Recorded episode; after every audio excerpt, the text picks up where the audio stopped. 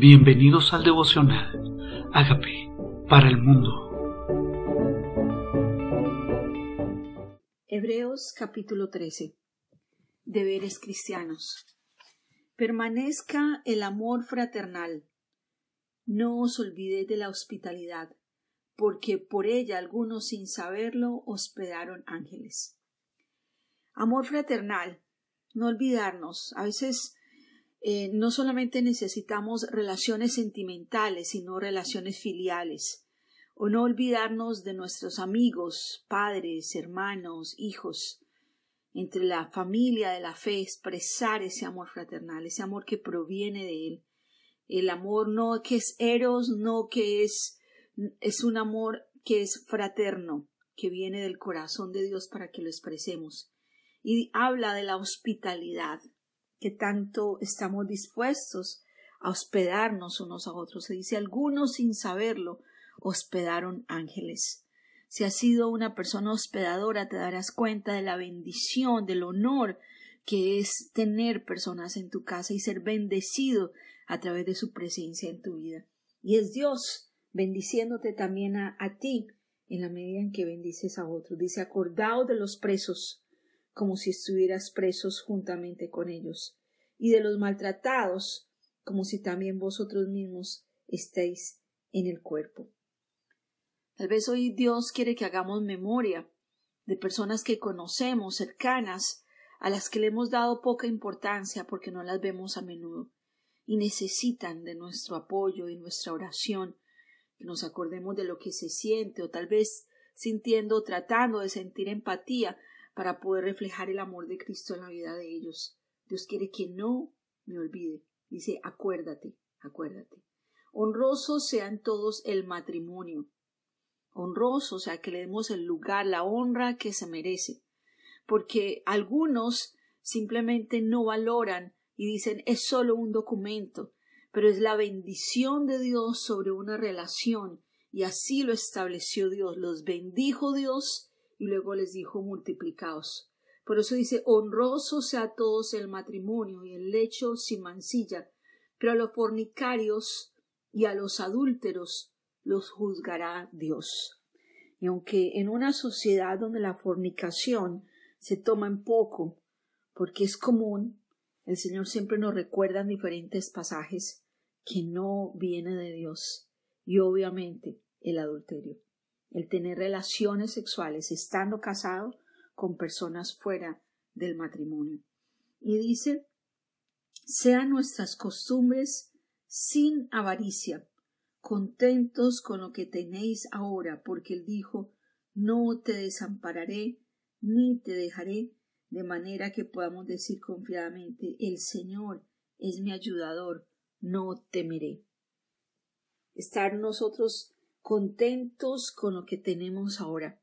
Y en una semana, en este mes donde celebramos el Día de Acción de Gracias, qué importancia desarrollar el contentamiento, el valorar las bendiciones que ya se tienen, el ser agradecido por lo que ya poseemos.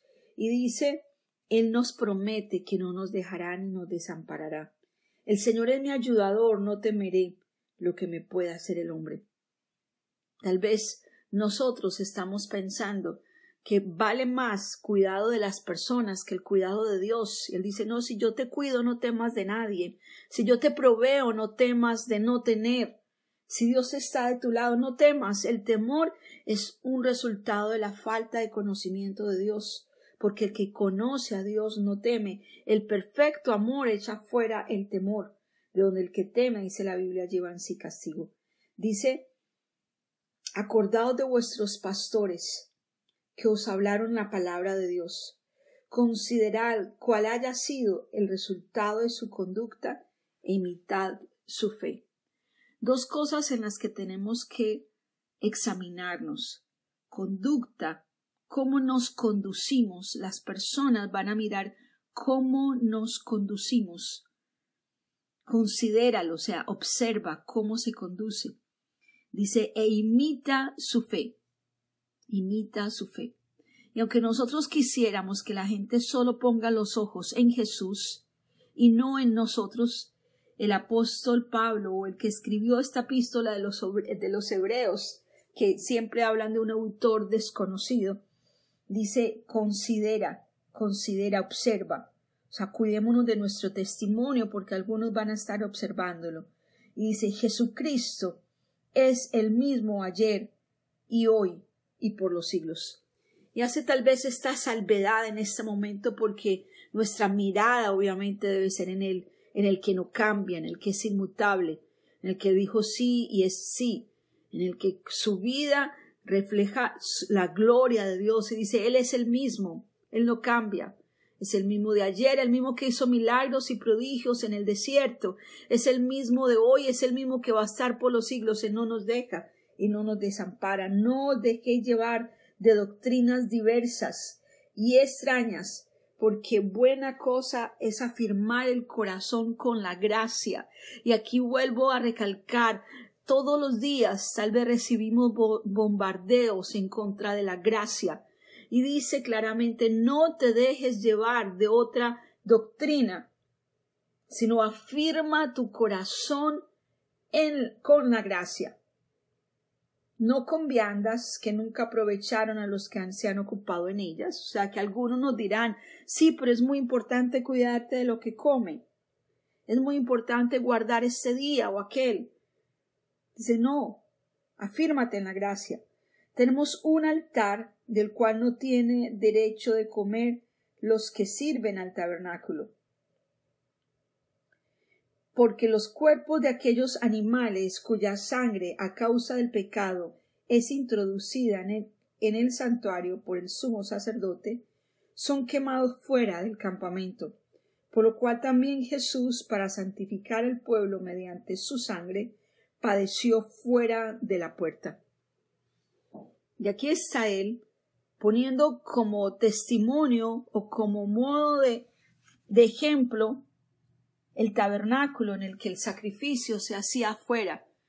Se derramaba la sangre, se cogía, se quemaba el cordero o el sacrificio en el atrio y luego se introducía la sangre.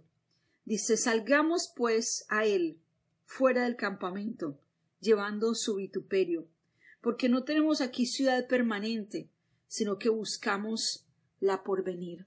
Cuando nuestra vida se centra en Jesús, cuando nuestro corazón y nuestra vida tienen los ojos puestos en las cosas de arriba, donde está sentado Cristo, entendemos que donde estamos es algo pasajero.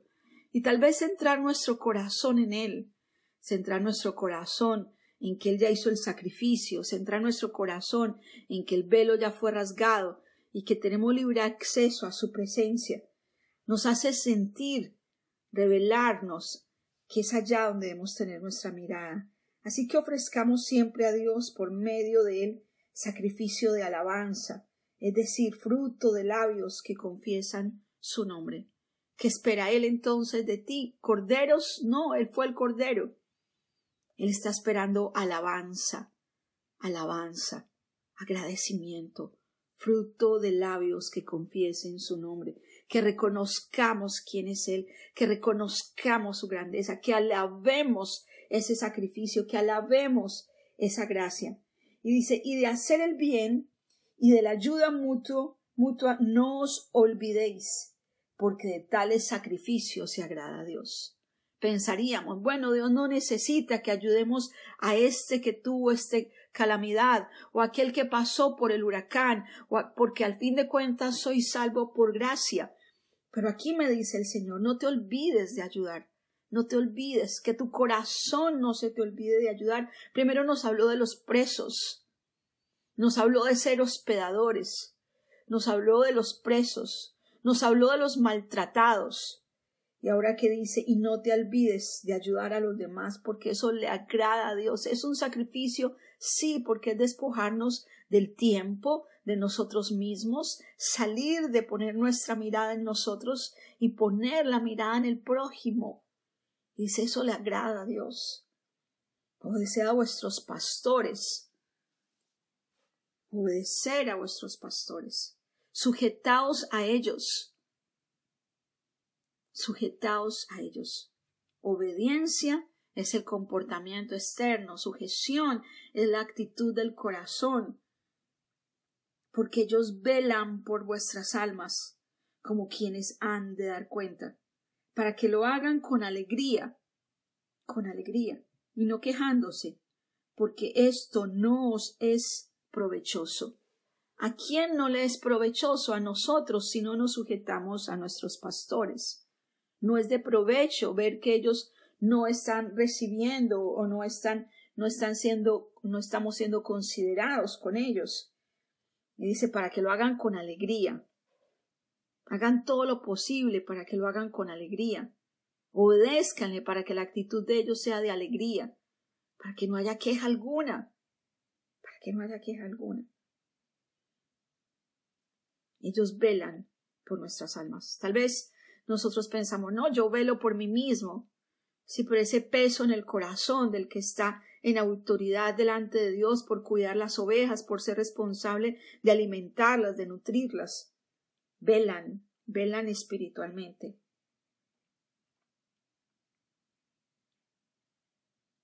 Orad por nosotros, pues confiamos en que tenemos buena conciencia deseando conducirnos bien en todo. Ora por todos esos que sirven a Dios, porque el deseo del corazón es conducirse bien en todo. Mas os, ruego que lo hagáis así para que no sea yo sea restituido más pronto. Y Pablo habla para que yo sea restituido más pronto. Oren por mí, decía, oren por mí, oren por mí. Y qué, qué bueno es reconocer nuestra necesidad de oración, que no, no sabemos todos que necesitamos un cuerpo, que necesitamos que intercedan por nosotros. Y cuando nos sintamos mal, no nos sintamos mal de, no nos dé vergüenza decir necesito oración, necesito oración, necesitamos ese apoyo. Dice bendición y salutaciones finales. Y el Dios de paz, que resucitó de los muertos, a nuestro Señor Jesucristo por la gracia del pacto eterno. Y este pacto no es como el antiguo, que caduca o que se da por desestimado. Este es un pacto eterno. Dice a Jesucristo, a Dios de paz que resucitó de los muertos a nuestro Señor. Es tu Señor, hay que confesar que Él está vivo y está entre nosotros y nos ve y vivimos para Él el gran pastor de las ovejas. Él es el gran pastor de las ovejas. Él es el que ama a cada oveja, la llama por su nombre, la conoce. Os haga aptos en toda buena obra para que hagáis su voluntad. Dile, Señor, hazme apto para orar, hazme apto para orar por sanidad, hazme apto para enseñar, hazme apto para hacer tu voluntad, habilítame, hazme competente, que yo sea un ministro competente de este nuevo pacto. Que yo sea usado por ti, habilítame, dame destrezas, dame destrezas, dame de nuevo, dame unción, habilítame. Para que me, me, hagas apto para hacer tu voluntad, porque qué importa si somos aptos para montones de cosas, pero no hacemos su voluntad, haciendo Él en vosotros lo que es agradable delante de Él, por Jesucristo, el cual sea la gloria por los siglos de los siglos, porque al fin de cuentas lo que hacemos cuando hacemos su voluntad es para su gloria. Queremos hacer su voluntad, queremos vivir conscientes de que Cristo resucitó, que está vivo entre nosotros, que Él me habilita, que Él me acompaña, que Él prometió estar conmigo todos los días hasta el fin del mundo, que a quien sirvo vive, quien es mi Señor vive. A Él sea la gloria por todo lo que hacemos, no es para nosotros, no es para nuestra gloria, a Él sea la gloria por los siglos de los siglos. Amén. Os ruego, hermanos, que soportéis la palabra de exhortación, pues os he escrito brevemente. Tal vez no nos gusta que nos exhorten, y aquí el Señor comienza diciendo hospeda, cuida al que está en la cárcel, ayuda al, al maltratado, al necesitado. Tal vez hoy es día de exhortación para salir de nosotros mismos y mirar la necesidad de otros y la importancia de realmente hacer su voluntad y no la nuestra. Dice, sabed que esta libertad nuestra está en libertad nuestro hermano Timoteo, o sea que estuvo preso, con lo cual si viniere pronto iré a veros. Saludad a todos vuestros pastores y a todos los santos, los de Italia os saludan. A todos los santos. ¿Quiénes son todos los santos? Nosotros, los lavados con la sangre de Cristo. Dice, salúdalos. A veces nosotros no valoramos tener un cuerpo, una familia de Dios y hay gente allá lejos, sola, sin tener donde congregarse, sin tener una familia. Y aquí Pablo deseaba, deseaba que Timoteo fuera, los apóstoles que querían verse, querían encontrarse. Dice Timoteo, quiero ir a verlo. Saludad a todos vuestros pastores y a todos los santos. Los de Italia os saludan. La gracia sea con todos vosotros. Amén. Amén. La gracia de Dios. Saludarnos, vernos, expresarnos afecto. Este Hebreos 13 nos exhorta desde el comienzo a que este amor fraternal sea expresado. ¿Lo sientes? Exprésalo. Amas a la gente, sírvalo hospédala, ayúdala. Tal vez es una invitación a reflejar el amor de Cristo a través de este amor fraternal. Los enriquecidos y los bendecidos seremos nosotros y que la gracia de Dios nos acompañe siempre para hacer su voluntad. Gracias por tu palabra, hoy Dios. Hoy bendecimos tu palabra. Y si alguno no ha invitado a Cristo a su corazón, yo le invito a que haga esta oración conmigo y le diga, Señor Jesucristo, yo te necesito, reconozco que tú moriste por mis pecados. Yo te invito a que entres a mi vida como Señor y como Salvador y hagas de mí esa persona sana y libre que tú quieres que yo sea. Gracias por resucitar y estar a la diestra del Padre intercediendo por nosotros. Amén. Amigos, queremos que usted sea parte de esta obra que estamos haciendo a través de Agape para el Mundo y que este mensaje de Jesús llegue hasta la última de la tierra. Si quieres donar en nuestra página web puedes hacerlo en agapeparalmundo.org o también a través de Cele en agapeoficial.gmail.com. Dios bendiga tu generosidad.